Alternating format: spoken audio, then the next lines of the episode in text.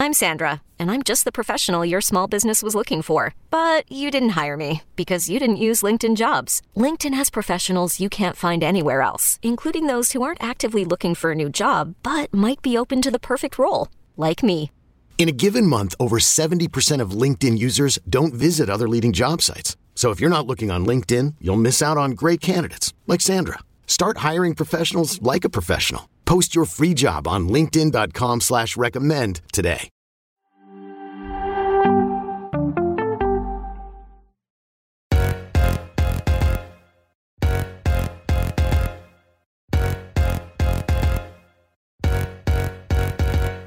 Hello and welcome to another episode of Attacking Third, a CBS Sports Soccer podcast.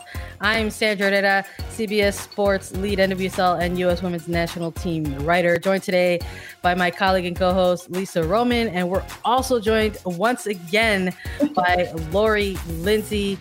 Uh, currently, uh, NWSL analyst for CBS Sports. She made 31 appearances as a midfield for the United States women's national team from 2005 to 2013, and she helped the team to a 2012 London Olympics gold and earned a silver medal in the 2011 FIFA Women's World Cup. And she's back to help us recap this bronze medal match. Lisa, Lori, how are we doing today? I think we're doing okay. I mean, we got a medal so I'm I'm happy with that, but there's so much to break down in in this game and so much to talk about. And thank goodness we have Lori here with us to to give us all the dirty details from being a player at this level. How you feeling, Lori? Yeah, well, I, am feeling great. I'm um, extremely happy for the team, and then also like let's continue this on because we were talking behind the scenes. Listen, the gold medal match just got postponed even longer. So yeah, we're we're here for everybody. It's the it's another yeah. Olympic sized episode for everyone. Uh, just a reminder, we're going to be recapping this bronze medal victory for the United States. We're going to get into the match. What does it all mean? Uh, thank you all for joining us. If you have enjoyed our context uh, during the Olympics over the course of these last few weeks. Just a reminder that you can follow us on Twitter at Attacking Third. Find us on Apple Podcast, Spotify, Stitcher, everywhere you can listen to your shows.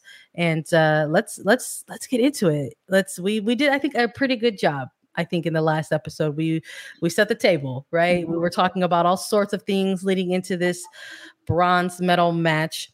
We talked about how the United States got to this point. We touched a bit on Australia and how they got to this point. We took a deeper dive once again into that sort of zero zero draw that they had to close out that final group play. And we had a lot of questions of how this match was going to look or possibly feel for both of these teams on each side of the ball. And uh, in true bronze medal fashion, I think we got a little bit of a hey, screw it, it's the final match, and let's uh, uh, let's bring it all in. Uh, we also talked a lot about maybe some of the missing parts that were going to come into play for both of these sides for United States and so missing somebody like Alyssa Naeher for Australia, missing somebody like Ellie Carpenter. We were curious how this final starting 11 was going to look uh, for the United States. So let me give us the rundown of who got tagged with the start, and then you both can hit me with your uh, your thoughts, feelings, and opinions on those. Uh, for the United States, they round out as follows: They had Adrianna Franch starting as goalkeeper. They had Kelly O'Hara, Becky Sauerbrunn, Tierna Davidson, and Crystal Dunn to run out the back line. In the midfield, they rolled with Julie Ertz, Sam Mewis, Lindsey Horan, and to close out the front line, they had Christen Press, carli Lloyd, and Megan Rapinoe. Lori, I'm going to go to you first on this one. Okay. Mm-hmm. For this starting 11, can you walk me through maybe what you were thinking the team needed to look like going into this match? And then what were your reactions when you saw this starting 11, particularly that attacking line. Yeah. Well, we even talked about this the last episode too. And this is not, I don't think, the front line that we expected for sure. I don't think we thought carli or or Megan Rapinoe would get the the nod. Um, but seeing Christen Press in there was, um, I think, what was expected as well. Um, but you know, and, and, a big shout out to Tierna Davidson coming in um, in the matches that she played, um, and then getting the start in this bronze medal um, is massive, I think, for her development and going forward because she's going to be an integral part um, of that back line. At least I suspect um, in in the future. Um, but you know, I think I think we needed exactly what we saw to start this game some excitement, some um, fresh legs, some um, two players in particular with Carli Lloyd and Meg Rapinoe. Even though I was thrilled to see them in the starting lineup, I didn't think I would expect that just the way the rotation had gone and. Um, you know how I thought Vlatko was going to line this team up, but those are two players that have been clutch throughout their entire um, careers to score big goals, and they um, they uh, you know they delivered quite frankly.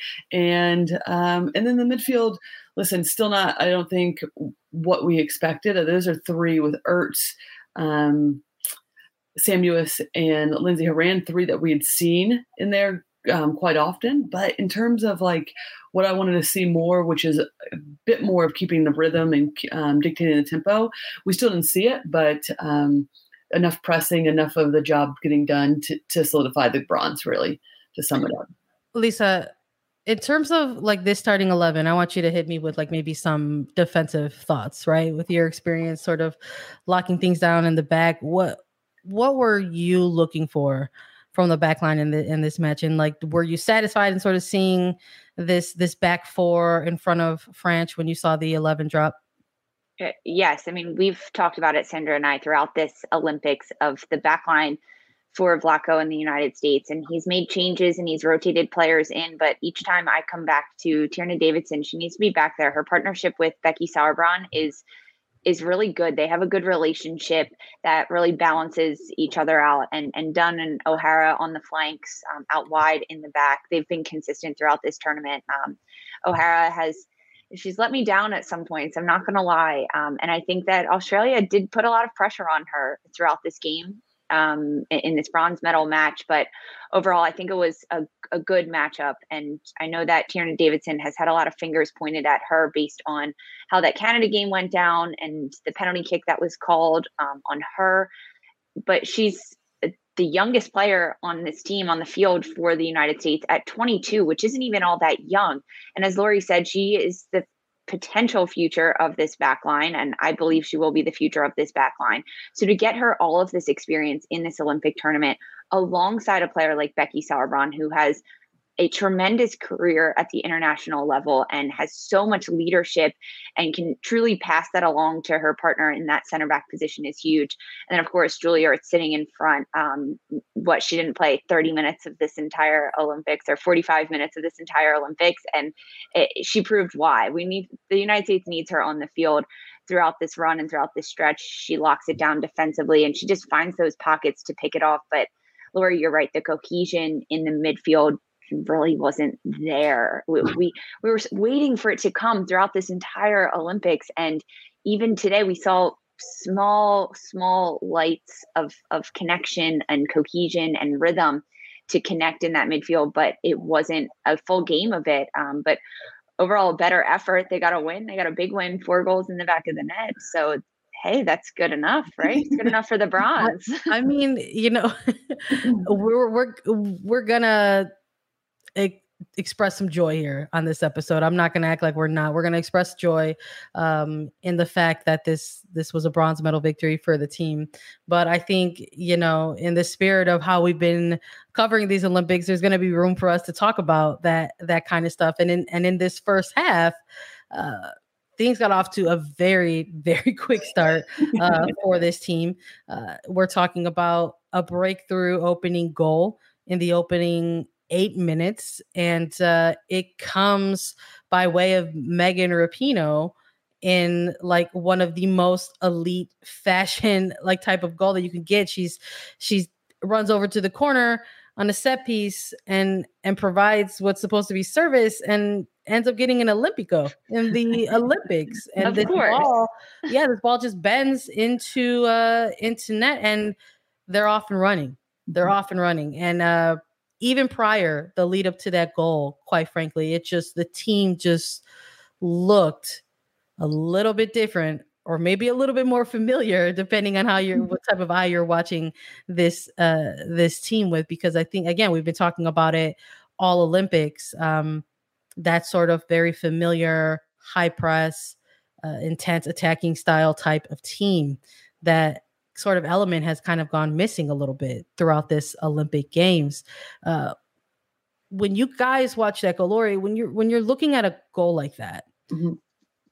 that early in the game, what does that do for your team in in a in a medal game?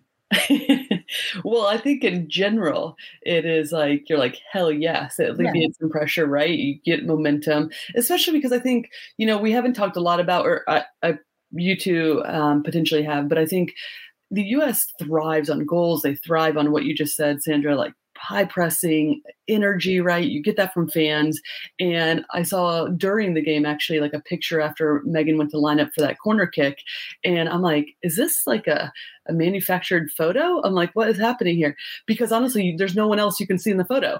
It's Megan about to line up, and the way that the angle is, all you see is the assistant referee, and then everything else is completely empty, right? And I think that that alone has to be expressed too on how difficult this is for these teams and playing in front of these empty stadiums as well, especially a, a U.S. team. But when you're not doing that, yes, after not scoring many goals, which the U.S. is so accustomed to doing, um, to get off on the front foot against um, Australia, knowing that they have the ability to score goals. We saw that in this game.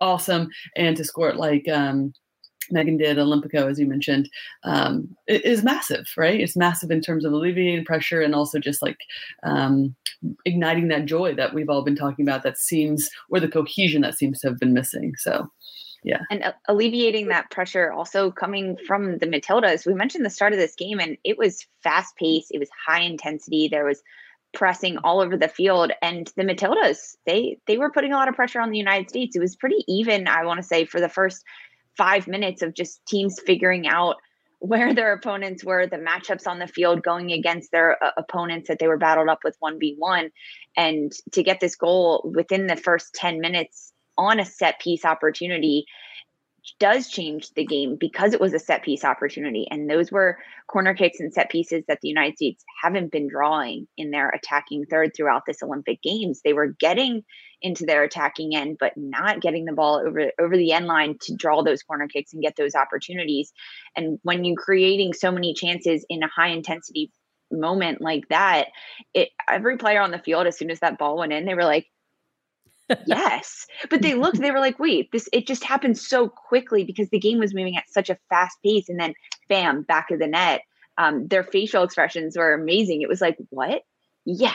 It was hilarious mm-hmm. to watch them change on the camera. Yeah, no, it was it we talked about that a little bit. I mean, Lori specifically, you were like, we need to see the joy. We need to see the passion. And I think to have that type of goal kind of kick things off and set things in motion it really does sort of uh, again set the table for things for sure mm-hmm. uh, but it was this this first this first half in particular was incredibly incredibly quick fast pace back and forth type of tempo i mean we're talking about australia getting an equalizer just mm-hmm. you know maybe like 10 minutes later. I believe this goal happened in the eighth minute, and then Australia's equalizer happened in the 16th. So it was like end to end, mm-hmm. really. And and we were talking about her all last episode as well. Sam Kerr comes up with this equalizer and let's let's let's talk about how this comes to light this is not to take away against uh, sam kerr and her ability on the ball we know how lethal she is we we've seen her scoring goals quite frankly, all over the world in different leagues, um, and doing it for Australia on on the big stage in a big moment like this. Uh, Lisa, defensively, let's talk a little bit about how this equalizer came to life. Uh, bit of a poor decision from from Davidson.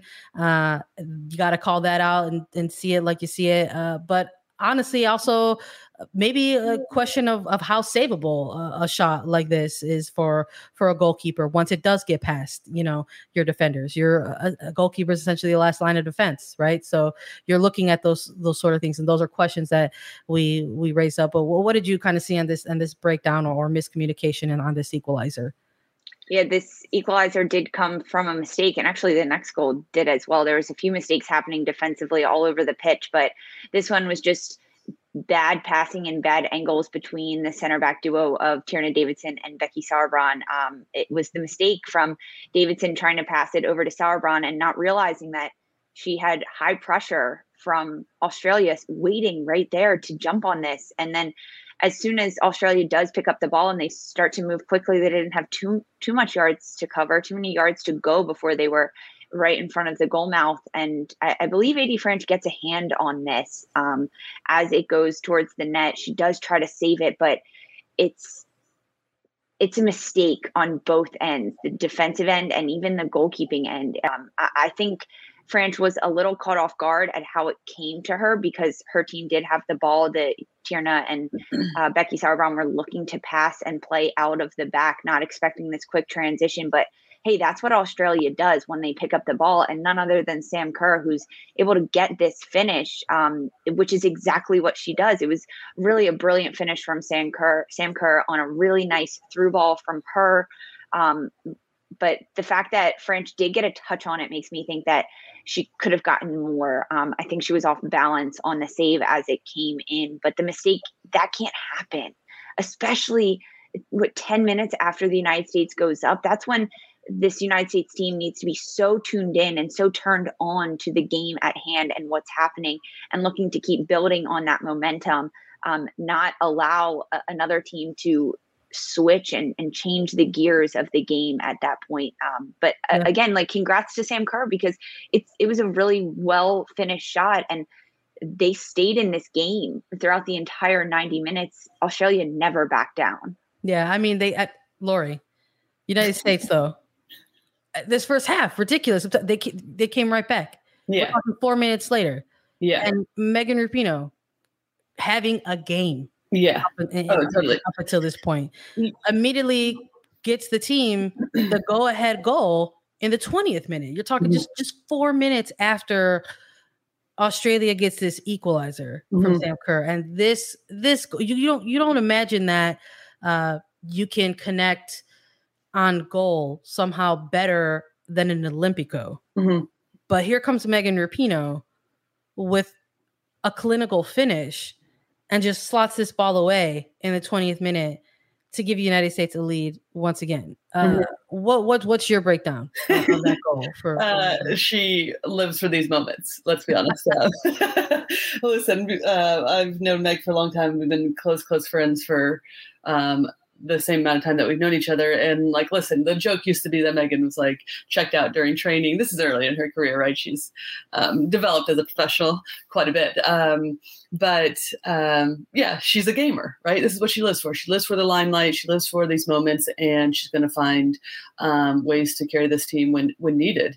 And that was this game, and she came up huge. And, and the same with Carli Lloyd. I think the the, the biggest eye opener for me is when Carli Lloyd scored her first goal too, is that was her first goal of this tournament. How outrageous that is um, for somebody who just set the record, I think, for uh, most goals um, in a tournament for the U.S. So it's it is. I think that just puts a little bit in perspective on like the wild ride this tournament has been. But um, you know, just side note, going back to what Lisa was saying, that is a savable goal. AD Franch would know that the number one rule as a goalkeeper, you don't get beat near post. She got beat near post, right? Regardless of how quickly it comes.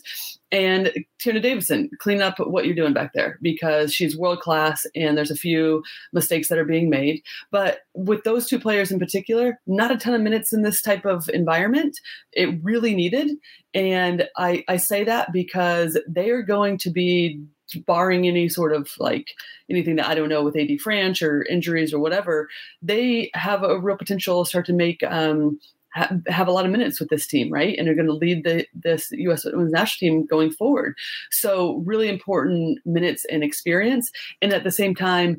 Um, I say that because the other two at the other end with Carli and Megan, you have that buffer to know, hey, listen, yeah, we made these mistakes. Here we go, though. We're going to come up huge get the equalizer immediately after they, um, or get the go ahead goal immediately after Sam Kerr and Australia have um, scored the equalizer, and then Carli Lloyd as well putting two away. So you have that buffer, right? And that's what it's all about: is having each other's backs and um, being able to know that if you do make mistakes, hell yeah, we got you on the other end. yeah, and and the mistakes from Davidson and Franch were mental completely, like you said, world class players that didn't have enough experience. So those mental lapses, that's I, I, mean, yeah, but if you can lean on players like Megan Rapinoe and Carli Lloyd, and I know we talked about this in our yeah. starting lineups, um, that it was not exactly what we were expecting to see or hoping to see, but you have to give it to them. These are players that know how to show up in big moments, and that's exactly what they did today. I thought of that after uh, Rapinoe scored that second goal, I was like, everyone has been doubting her and saying, why is she getting the start? And she's older, veteran player. Why is she on this team? She doesn't look as good as she has in years past, which I'm not denying that. She obviously has aged a little bit, but no one has been at their best return, okay? but she gets two goals. Like players players you know hey turning it on turning it off uh, yeah a good balance there i guess in terms of this, in terms of this first half for sure and, and congrats to carli lloyd she and she you know she did get that that goal to close out the first half a, a big goal in a number of ways i mean again we were talking about how this game was so back and forth very very open in this first half and then it's a much different feeling if you're australia right heading into halftime mm-hmm. in a very open match, down two to one versus being down three to one. Uh, mm-hmm. Uh, going in going into halftime. So Carli Lloyd coming through huge uh, with that with that sort of first half ending goal, uh, making a bit of history. Uh, she she beat the she beat Abby Wambach out for for the top uh, United States Women's National Team goal scorer in the Olympics with with her tenth goal. So it's it's a it's a hell of a statement to sort of close out uh, your your first half there, and you got to be feeling good, right? I think mm-hmm. going into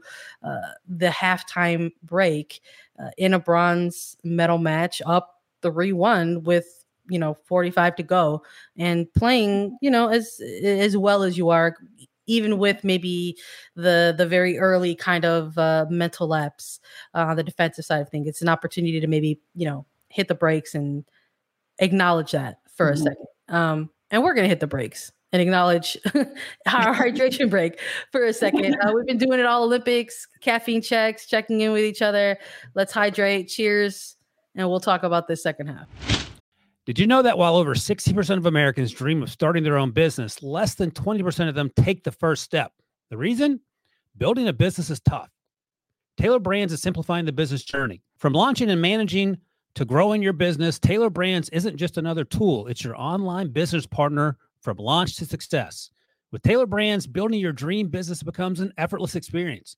Their comprehensive platform guides you through every step, ensuring you have everything you need in one place. From LLC formation to bookkeeping, invoicing to acquiring licenses and permits, and even setting up your bank account. Tailor Brands handles it all seamlessly. And our listeners will receive 35% off Tailor Brands LLC formation plans using our link, tailorbrands.com slash CBS Sports. That's T A I L O R B R A N D S dot com slash CBS Sports. So start your business journey today with Tailor Brands. Robert Half research indicates 9 out of 10 hiring managers are having difficulty hiring. If you have open roles, chances are you're feeling this too. That's why you need Robert Half. Our specialized recruiting professionals engage with our proprietary AI to connect businesses of all sizes with highly skilled talent in finance and accounting, technology, marketing and creative, legal, and administrative and customer support.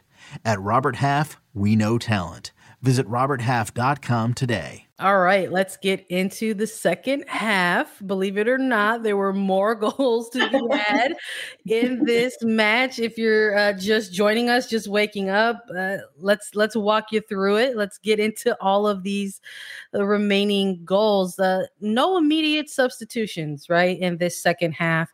Uh, not something that's been uncommon for this team. Uh, we have seen head coach Vlatko Andonovski make a number of rotations, make a number of substitutions throughout the entire Olympics. Uh, but nothing, I think, in this in this match up until this point, maybe signaled like, hey, we should absolutely be making immediate uh, halftime substitutions. Um, and of course, it it paid off once again because we got five minutes uh, into this second half. You're talking about Carli Lloyd uh, also saying, hey, you know, it's not just Megan Rapinoe who's going to be walking away uh, with a brace on this day. I'm gonna I'm gonna get involved here too, and she extends the lead some more for the United States and makes it four one for Team USA uh, in the 50th minute. Uh, Lori, again, we're talking about what these type of goals do for a team and their mentality. In big games like this. Uh, what is what is a moment like that starting off the second half already with the lead, extending it even more uh, do for the teams? Does it help you settle in a little bit, bit more, or does it still like kind of get you amped up and make you want to go after things? Yeah, I think both. I think one, it does amp you up. I think we saw the um, jubilation on um, Carli's Carli's face and what that meant to her personally, right? And then also because I mean she's about scoring goals. She knows if she's scoring goals, regardless of what the rest of the ninety minutes or however long she's playing, she is doing her job up there and and putting teams under pressure.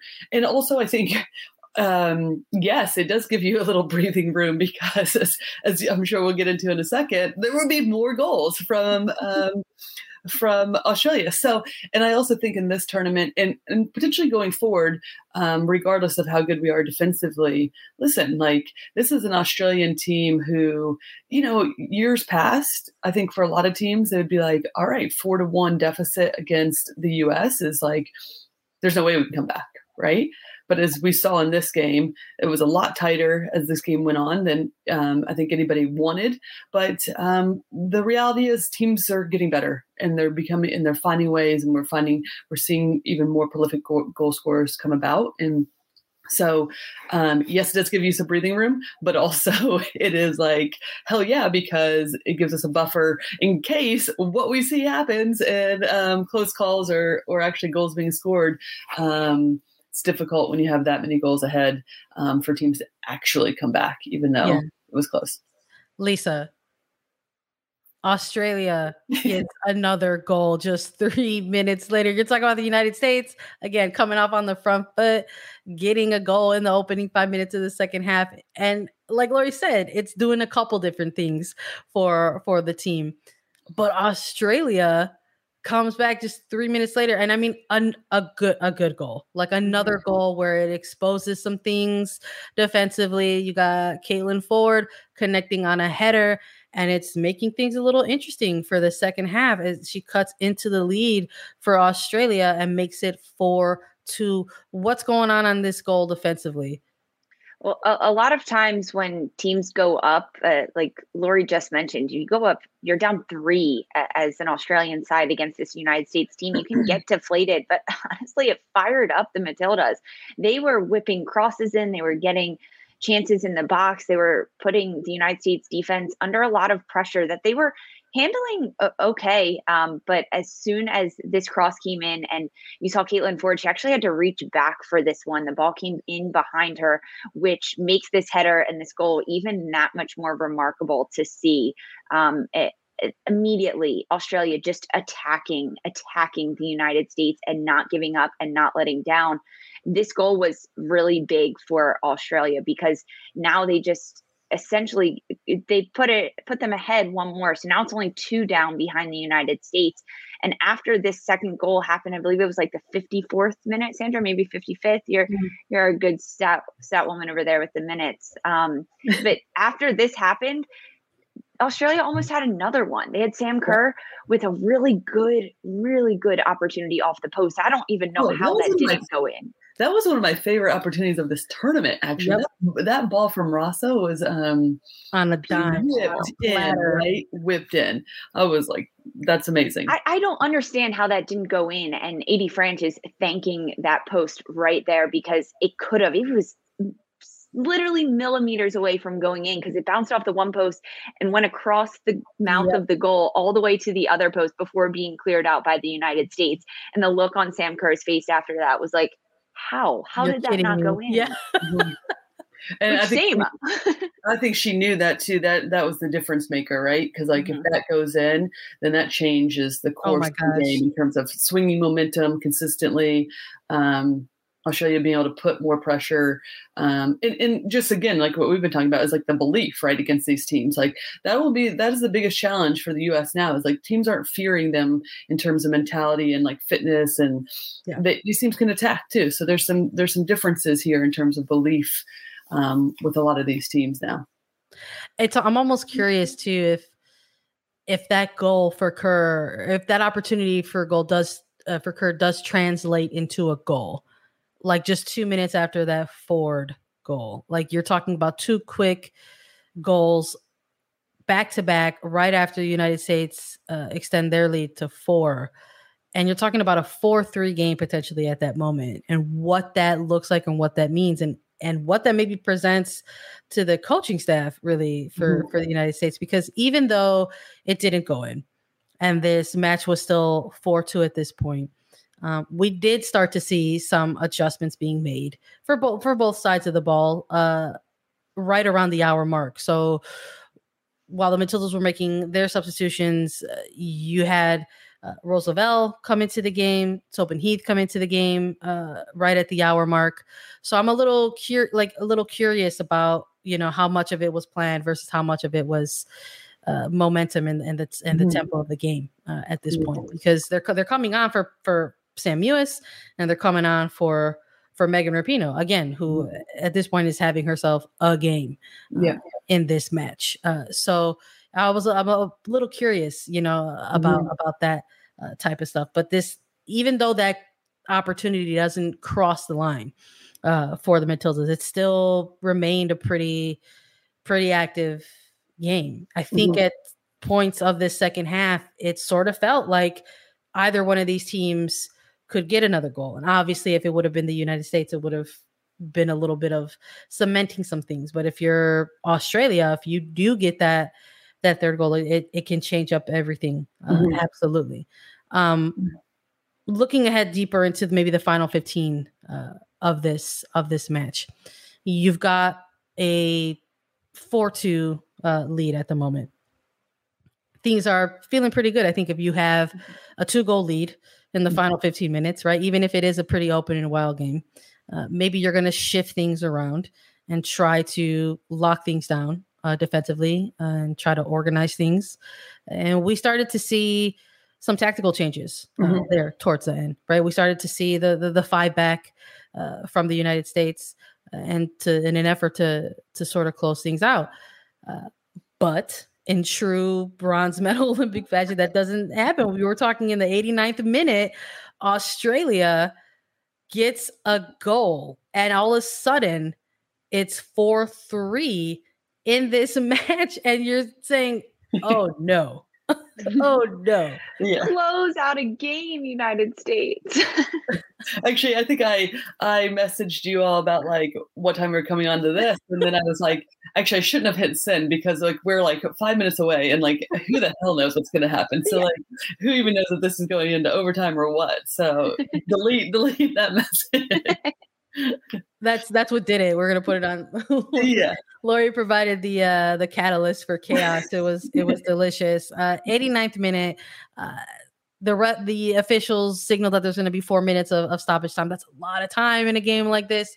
Um, and then on top of that, unfortunately, uh, we saw Alex Morgan uh, come off of the pitch with an injury, and this on top of the four minutes of stoppage time, it the official takes note of additional injury time.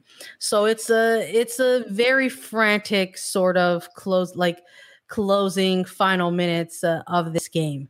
But the United States hang on and are able to walk away on this day as uh, bronze medal victors and I think uh, for now for this first part of this next segment of what does this all mean, right? As we're sort of taking a look at the Olympics as a whole. For now, um, in terms of the uh, silver linings, let's say, in terms of the the positive aspects, uh, Lori walking out of this tournament with a bronze medal for this team, considering how they started. What what does that mean for this team? Oh, it's massive. I mean, I think listen, like anytime you can medal in Olympics, these tournaments aren't easy. I mean, it seems like they they're smooth sailing a lot of times. I think because we've been so dominant, the U.S. has been so dominant in every single tournament, really, right? I mean, the amount of medals this team has won is will never be never be matched, and it's it's quite um, remarkable. Um, however, as we're seeing, competition is is growing. It's um, the parity is tightening, and so it's just which is amazing for the sport. Um, mm-hmm. But for this team, for the way that as fans, as people who love the sport, as people who've been close to the team, whether we played on the team or not, it is to get a bronze medal is massive, especially with the way that this tournament has gone. I mean, as we're all saying, thank goodness this term is over. Yes, we have a gold medal match, but goodness gracious, get us out of here because it has been a wild ride.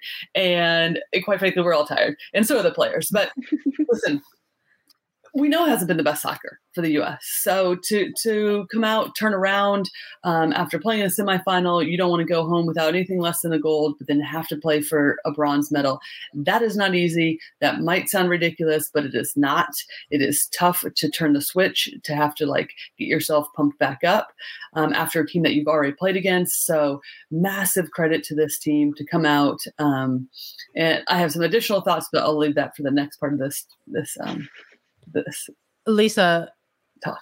Was this game everything you had hoped for? And uh, do you believe? What a lofty question, Sandra. I mean, do, I mean, but do you believe that uh, you know, even though this wasn't the uh, gold medal game that they had had their sights on, uh, is this something that the team can sort of look back and hang their head on? Because I mean, let's let's be frank. I mean, when we're comparing teams, you know, there was a certain there's a certain level of expectation for this type of team. And in 2016, the headlines were that they fell short. I mean, it was it mm-hmm. was epic. It was huge. It was something that had never happened. They walked away from the 2016 Rio Games without a medal, and uh, here they are in the Tokyo Games. Uh, and again, they had set their sights on a gold, but they're walking away with a bronze medal uh, from a tournament that was not easy for them. And they can look back and say, you know, we achieved something that we were unable to achieve in the Rio Games. Okay, Sandra, you are finding the silver linings, and I really appreciate that. I really yeah. do. And this game was better than anything we had seen throughout this Olympic tournament and over the last six games. This was the United States' best one. However, it's still not the team that uh, this team has traditionally been. Um, against this against Australia and in this matchup they were passing sharper. They were playing a lot quicker one two touches only on the ball and immediately getting the ball out from under their feet finding their passes whipping them in. It was cleaner play all over the pitch especially on the defensive side and the high press from the forwards. That was the high energy and the high intensity showed more of the joy that we hadn't seen from this United States team throughout this Olympic stretch. And it's really hard to judge for me if this was a game, a good game for them, because honestly, it wasn't the best game from them that I've seen. But when you compare it to the way they've played previously over the last two weeks, yes, it was much better compared to Rio. When you look at the grand scheme of things, yes, they're leaving with a medal and a bronze medal. And although the competition across the world and internationally is getting better, which is tremendous for the league, the leagues, and for the sport overall, that's huge. But the United States is still a very good team. There's so much talent in this country that they need to really be building on and continue to grow. And the fact that they've been at the top for so long. Um, I, I wasn't sure that they realized how close behind their opponents were, right on their backs leading into this Olympic tournament. So we saw better things against Australia. We saw much better things, a cleaner game, a more concise game, a more high energy game from this United States team. But there is so much going forward that I'm sure we'll talk about because I want to hear Lori's thoughts on this. But things are different it, the fan base cannot expect certain things anymore from this team and they can't expect themselves to just waltz out onto the field and do it which i don't think they did that by any means heading into this but it's still uh, a harsher look at this team and this game and this olympic tournament. But yes they are leaving with a medal a bronze one but hey it's a medal. Let's uh let's let's stay on on this uh comparison for just a, a quick second because you know I, for people who are coming into this Olympics for the first time because that happens in international tournaments. International tournaments mm-hmm. generate a lot of buzz, a lot of interest, and a lot of people make their introduction into supporting certain teams uh, within big moments like this. So for people who are unfamiliar, uh, with when that 2016 elimination happened, it was it was huge. Mm-hmm. It was absolutely uh, dominating the headlines. And I will remind us and any anyone else who needs it. But I remember a lot of some of the conversation exiting that Olympics was similar to some of the things that we were seeing within this Olympics as it was still going on. I mean, I remember even in 2016 where people were telling Megan Rapinoe that she was old and didn't need to be there. Uh, you know, I mean, this is and this is four years ago. You know what I mean? Uh, so there's still this narrative that's there. Uh, you know, they were telling Carli Lloyd the same thing. They were saying they were, you know, uh, Heather O'Reilly was named as an alternate uh, for that roster uh, in in light of some of the conversations that were being had about that, mm-hmm. about the team and wanting to maybe start a quote unquote turnover and like looking ahead to the 2019 uh, World Cup and stuff like that. So here we are, and a lot of that conversation was happening, was ongoing during this tournament. It wasn't even people weren't even waiting for this Olympics to be over. Quite mm-hmm. frankly, it was happening right when they suffered that 3-0 loss uh, against Sweden in that opening Olympic uh, group match. So, in terms of staying in this sort of uh, time frame in these similar narratives, I mean, we're here in the Tokyo Games. Lori, is this still uh the same perspective that people should be having? Is it is it still is it normal? Is it does it make sense to maybe take a look at these last two olympics not just not just this one and then say mm-hmm. yeah, there maybe needs to be some different looks as this tournament comes to a close and then a coaching staff looks ahead to the 2023 World Cup? Well, listen, I everyone is going to have everyone's going to talk right? The bigger this game gets especially on the women's side the more people are going to chime in especially every four years and have their opinion. This person needs to go. And regardless if you have if you played at this level or not and you just think you have uh, the better perspective than anybody. Just yeah.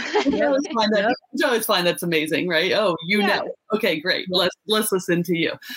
Um and obviously you you being universally um, not you two or anybody that we actually value their opinion but um, so but however um, great yeah you, that's what you want. And like you know what's what's uh, hilarious is that in 2016 then we saw what the, the team did in 2019 megan in particular um, becoming fifa world player of the year from her basically carrying that team.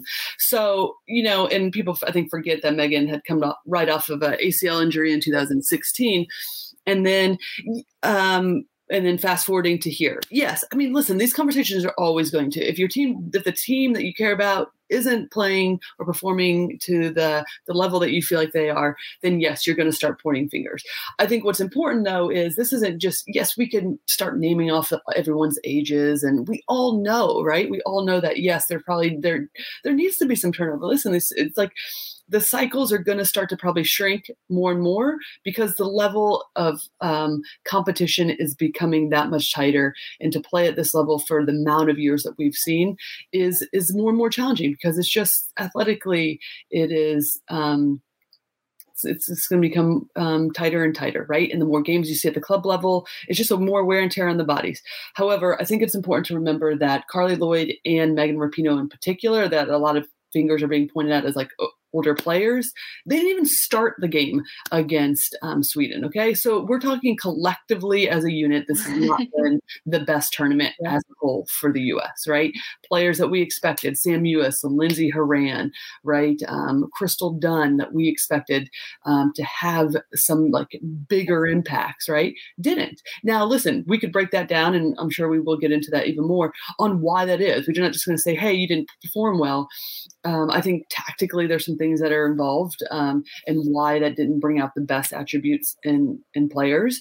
Um, however, this isn't like this is a smaller roster, and we were shell shocked against yeah. the, the Sweden team, and quite honestly, clearly it was difficult for them to bounce back from that, mm-hmm. right? And I, I think it's an important point that you that you make in bringing that up because I it just I don't think that that's I'm not sure if that's discussed uh, enough. Actually, it's because it's just it's just true. I don't know mm-hmm. what it is about the Olympics.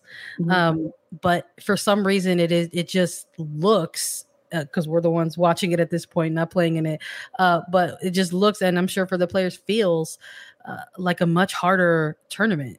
Mm-hmm. Uh, than the World Cup, and we hear that a lot coming out of this. I don't know if it's just the fact that it's fewer teams that are able to compete. It's much more difficult to to qualify for a tournament that has only 12 teams in it, mm-hmm. um, going for three medals. Um, and then just the very quick turnaround in between games, leading into knockout rounds with the same exact quick turnaround. Um, it's just a very, very hard competition uh, to compete in. Um, so that being said, I would like both of you to, to weigh in on this, and Lisa, I'll have you go first.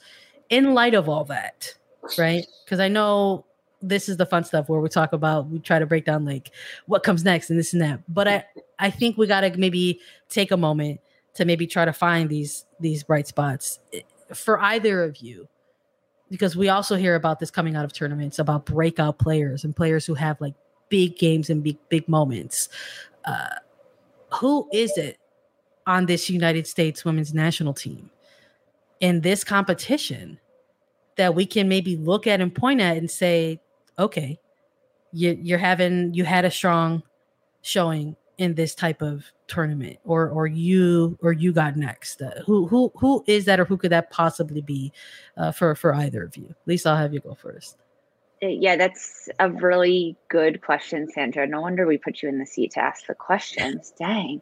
Well, listen, um, we're gonna need you to answer this too, Sandra. So right. yeah, yeah, yeah, yeah. We're, we're turning this fair. around on you. That's sure. Fair. So uh, there were certain players that did stand out to me. I think Alyssa Naeher had a very good tournament before her injury. Um, she did have a very good tournament. She kept this United States team in games more so than if someone else was in there. And that's not to say anything about AD Franch because she also had to, a big role to fill. But I think Alyssa Naeher was a player that um, came into this tournament very prepared and very ready to put this team on her back and and keep them in games, um, which she did. Another player that we actually didn't see against Australia, but I believe has a very bright future with this squad and this team from the glimpses that we saw was Lynn Williams.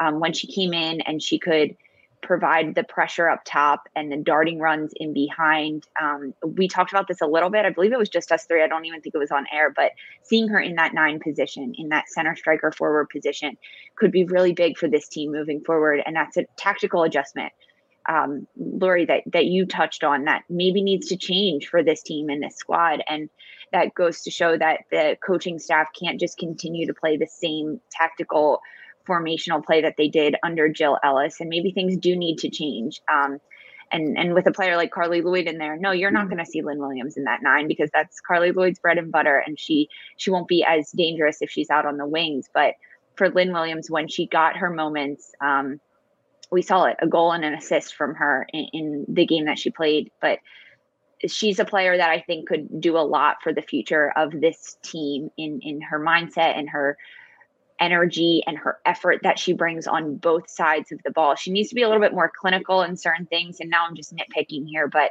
those are my two players I think that really stood out to me uh, throughout this tournament and looking forward. Despite everything else that was happening, I'm, I'm really trying to find the diamonds in the roughs here in, in yeah in a sense of it. Um, Lori, for it's you, a tough, it's a tough question that I ask. I understand, uh, but Loria, is uh, do you uh, echo similar sentiments? Do you have anyone else that stood out for you?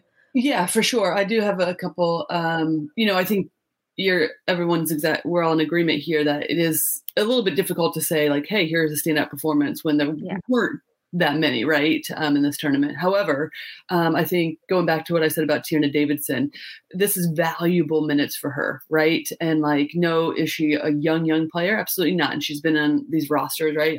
But to get this amount of minutes to um, to at this international level, I really believe she will be a starting center back for this team.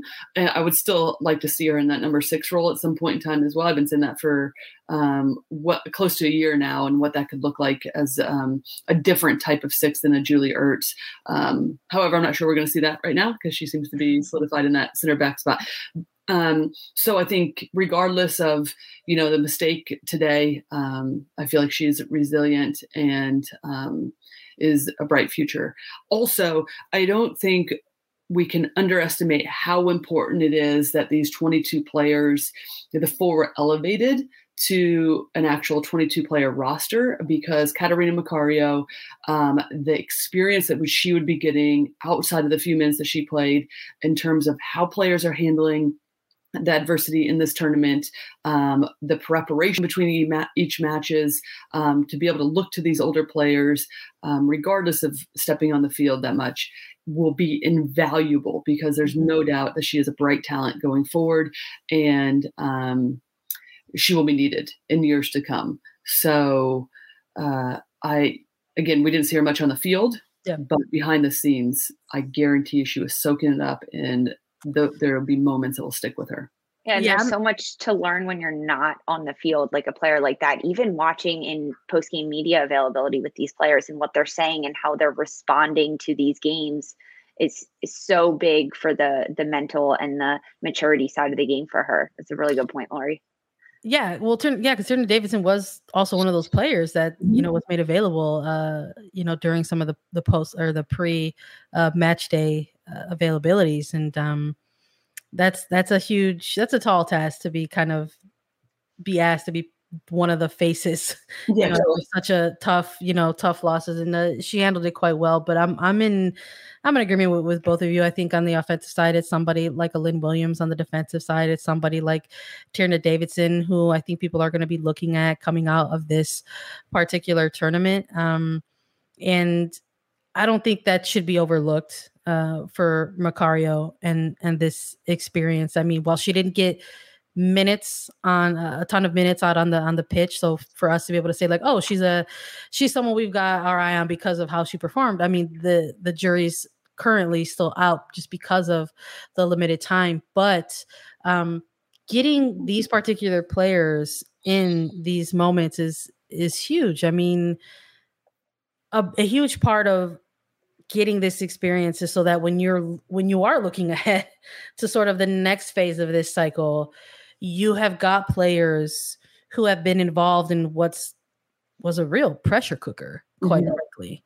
Um, which you know we heard glimpses and, and, bits and pieces about that throughout uh, this tournament. The the pressure of that. I mean, it can't be overlooked that you know this Olympics was an Olympics that being played through an ongoing pandemic. Uh, we cannot uh, negate that. We cannot ignore that.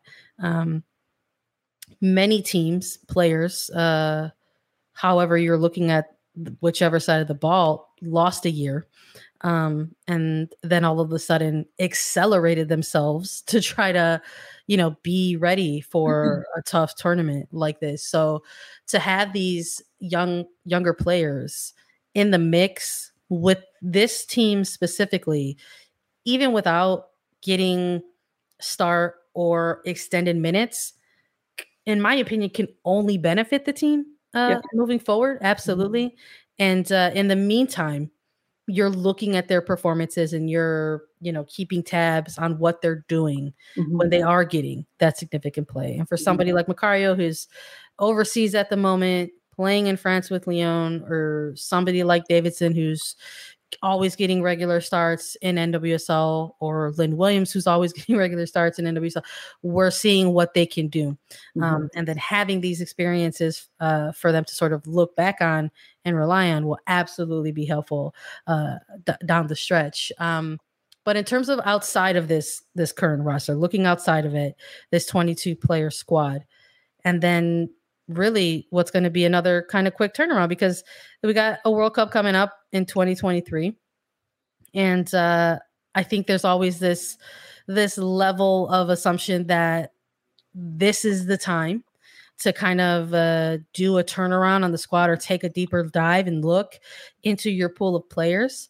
And I think that there's a real assumption there that that's going to happen uh, with this team. Uh, I myself am not 100% sold on that. Mm-hmm. Uh, I'm not, uh, and again, I'm going to just lean back on all of the things that I already mentioned uh, because this team's yes, they're going to have to prepare for a World Cup that's going to take place in 2023, but it's in like 18 ish months, not really two years. Number one, mm-hmm. number two.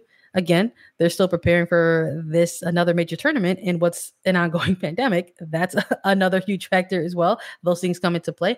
Um, so I'm not too sure how much of uh how much different this squad could potentially look. Um, they'll be bigger because you know obviously the World Cup is going to have 23 players and who knows if if by the time 2023 comes around if any rules will change towards that maybe it'll be a little bit of a bigger squad who knows um, but in the meantime what we do hear about is this constant competitive environment that takes place for the United States women's national team that it is constantly a place where players are coming in to compete day in day out both be each other's own competition and each other's uh you know support system really and helping elevate each other's game.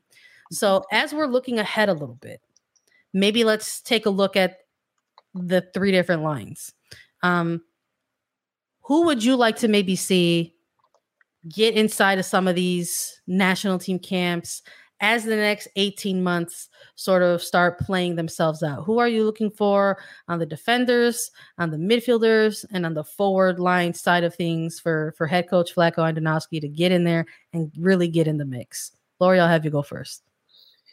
Yeah, I mean, I think you you do make a really good point. Is sometimes we think we're going to see these huge overhauls, right? And and that's just not really the reality because uh, what happens is typically you just see some people like retire and or fall out of favor or whatever and then some new players are folded in right and so yes well i think we'll see some players um, retire and some players be maybe um, kicking screaming going a little bit more than they um, off the team more than maybe they want to um, I don't think it'll be this massive overhaul, right? Um, but you know, one one particular player that comes into mind that I'll be curious to see, um, and this goes to a little bit of a broader thought process for myself and how this team evolves tactically um, would be an Andi Sullivan because Andi Sullivan was in major favor, gets injured, right, tears her ACL um, a couple years ago, and then is, is, still really working her way back. And I, and I think what's interesting is watching her in the NWSL, um, we're still not seeing quite the best that I think that we can see out of um, Andi Sullivan. And how that fits in and, and very much in line with like a Catarina Macario. How do their styles of play fit in with this U.S. women's national team, or do they not? Right, going forward, um, and and I'll, I'll just say this. Um, Andi Sullivan is one. I think we are going to see like a Sophia Smith. I would be curious about Alana Cook coming back into the mix, right? Two players that were like the last cut from this team. Um, how they're folded in, what that looks like going forward. Um, and so th- those are a few players that come into mind, but it's more so really for me less about who's coming in and how the team evolves. Because i think as we saw in and i'll make this quick but as we saw today against australia yes tactically we had some flexibility when it came defensively. Like you know we fell back into the five back. Great mm-hmm. all of that right? We, we saw against australia at moments in the first game that they played in the last group play game where we didn't high press right? So we have some flexibility on like what we're doing without the ball. But really where i want this team to evolve is what it looks like with the ball. Because i don't think that's what we've seen right? We we were presented with some different challenges in this tournament of teams not sitting back um, whereas, like, yes, when teams sit back in the low block, we can pounce on them, we can press, we see how we thrive, we can force teams to make mistakes, um, cough up the ball, and then we're in advantageous positions to like score goals, right? And we're not as um, when teams are sitting back, we're not as um, susceptible to being scored on because there's not as many numbers forward, right? So if the if there's errant passes or um, unforced errors, we can get it right back, right? We have numbers around the ball. What happens when we've seen basically almost every single team outside of Canada when teams actually press us or not afraid to mm-hmm. build out of the back, right? And they're in much more expansive shape, which forces us to be in a more expansive shape, and we can't keep the ball we can't we can't get um, Carli Lloyd higher, or excuse me, Crystal Dunn higher up the field, right? We can't get her in the position where she wants to be. Lindsey Horan doesn't have enough players around her. Julie Ertz doesn't have enough players around her. Sam Mewis doesn't have enough players around her. We're all it's disorganized. So who's going to be the one that can put the foot on the ball and we can keep possession and dictate tempo and force other teams um, do things that we want to because we have the ball and we can slow the tempo down when needed, speed it up, right? Because right now, personally, I feel like this is my last point is we have like one tempo, which is fucking go. Mm-hmm. and, and and we see that a lot in the NWSL, and I'm not knocking that. It's just like really the the idea though is to go, and what happens if that's not on, or teams can match us and they can win the ball back, and then we're again in expansive shape and can't get pressure, adequate pressure on the ball, and we can't win it back right away. So then once we do, we need to keep it, and those will be the nuances I feel like that have to evolve within our team because those are we're going to be presented with a lot of different looks now that teams um, can match us in different areas um, going forward at the international. Those are all really valid points to bring up, and of course, like I'm asking these these questions to you guys under the uh under the assumption that it's going to be you know Vlatko Andonovski for the remainder of the week. Because I think we're all kind of collectively in agreement where it's like he's going to be given the opportunity he's made the podium with his team in a bronze medal. He's going to get the chance to to lead them in a World Cup as well. So for you, Lisa, taking all that into consideration, maybe building off of what Lori added with some of the tactics coming into mind, who would you like to maybe see across any of the lines uh, in any upcoming future national team camps for this team? I agree that Andi Sullivan is a player that if she gets consistent minutes at this international level with this national team that her game could develop a bit more. But you're right, Lori, she has a, a certain tactic about her that may not fit with this squad. But I think that we've seen glimpses of Sullivan in the NWSL with the Washington Spirit where she's been really on and she's been the dominant force in a game that the player out of 22 that stands out in the match to be the one making the change and controlling the tempo of a game. So if she can get minutes with this national team squad, I think it would be good for her. And uh, some other players that are standing out, Sophia Smith, she was right on the bubble of this one, um, of this national team. And she didn't make the cut and she went back to Portland Thorns and decided that she was going to go off a little bit. And she's been scoring goals. So I think she could provide a good, different look in the attack for the United States. And then I, I do think Alana Cook will see more minutes and see more opportunities with this team just based on how much she already has done at the international level and with this national team. Um, and then based on the rotations we saw throughout this Olympics in the back line with the defenders, uh, we saw Abby Dahlkemper in in some games and then not. And she really, I think she lost a bit of her spot in this Olympics tournaments to a player like Tierna Davidson. So now uh, Vlatko Andonovski or whoever else is at the helm, but I think it will be Andonovski. It has to look at a player like Alana Cook. Um, and we even had Casey Krueger, who was named to the 22 roster, um, who who made it onto the bench and, and for this Olympic that could see time. But I do think Alana Cook, Sophia Smith, and, and Andi Sullivan are players that could be coming up the flanks. And I mean, there's another player, Emily Fox, who I really like from Racing Louisville that I've been keeping an eye on, um, but I don't I don't know if she'll be there quite yet. Uh, as there are other players that have had more of a taste at the international yeah. level than she has.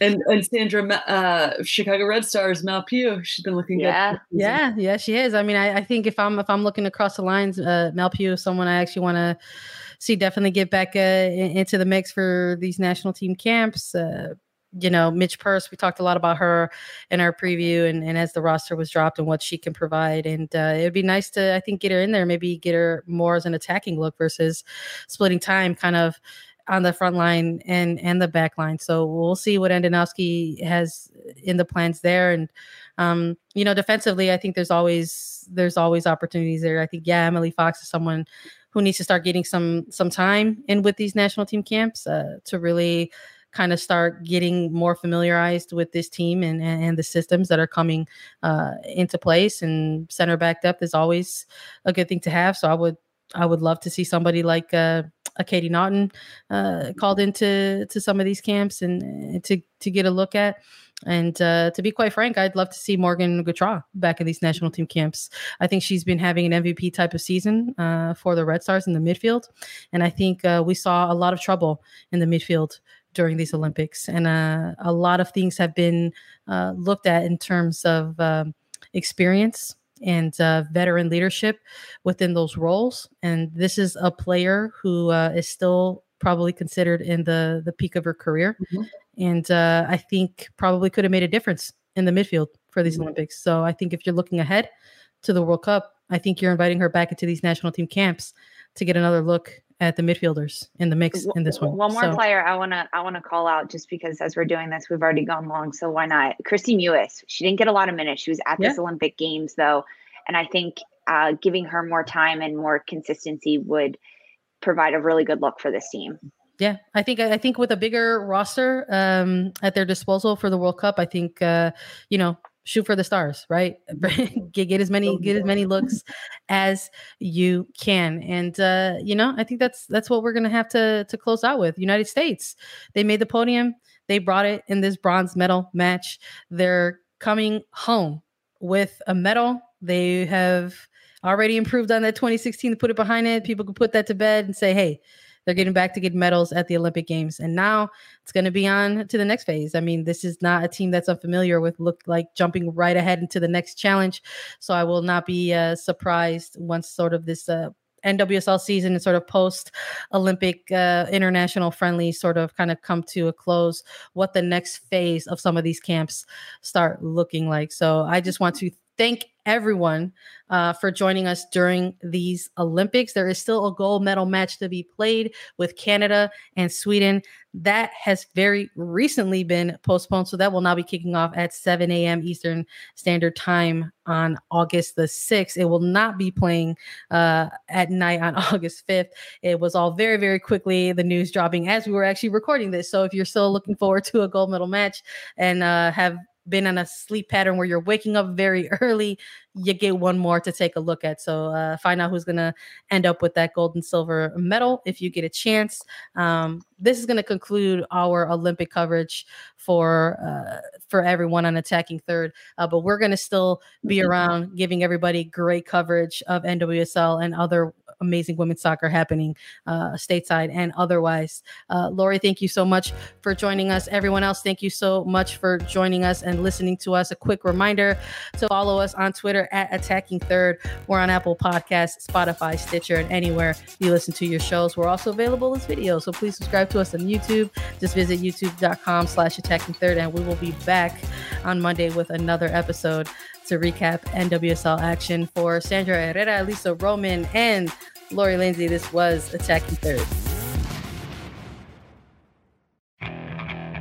Okay, picture this. It's Friday afternoon when a thought hits you. I can waste another weekend doing the same old whatever, or I can conquer it. I can hop into my all new Hyundai Santa Fe and hit the road. Any road. The steeper, the better. Because my all new Santa Fe is available with HTRAC, all wheel drive, so I can hit the trail without a worry in the world. Heck, with three rows and best in class rear cargo space, I can pack the whole family in with all our gear. We've got available dual wireless charging for our phones, so we'll never lose touch with civilization, and we won't lose touch with the primordial power of Mother Earth. So, which is it? Waste the weekend or do something a little more epic? And conquer it in the all new Hyundai Santa Fe. Visit HyundaiUSA.com or call 562-314-4603 for more details. Hyundai, there's joy in every journey.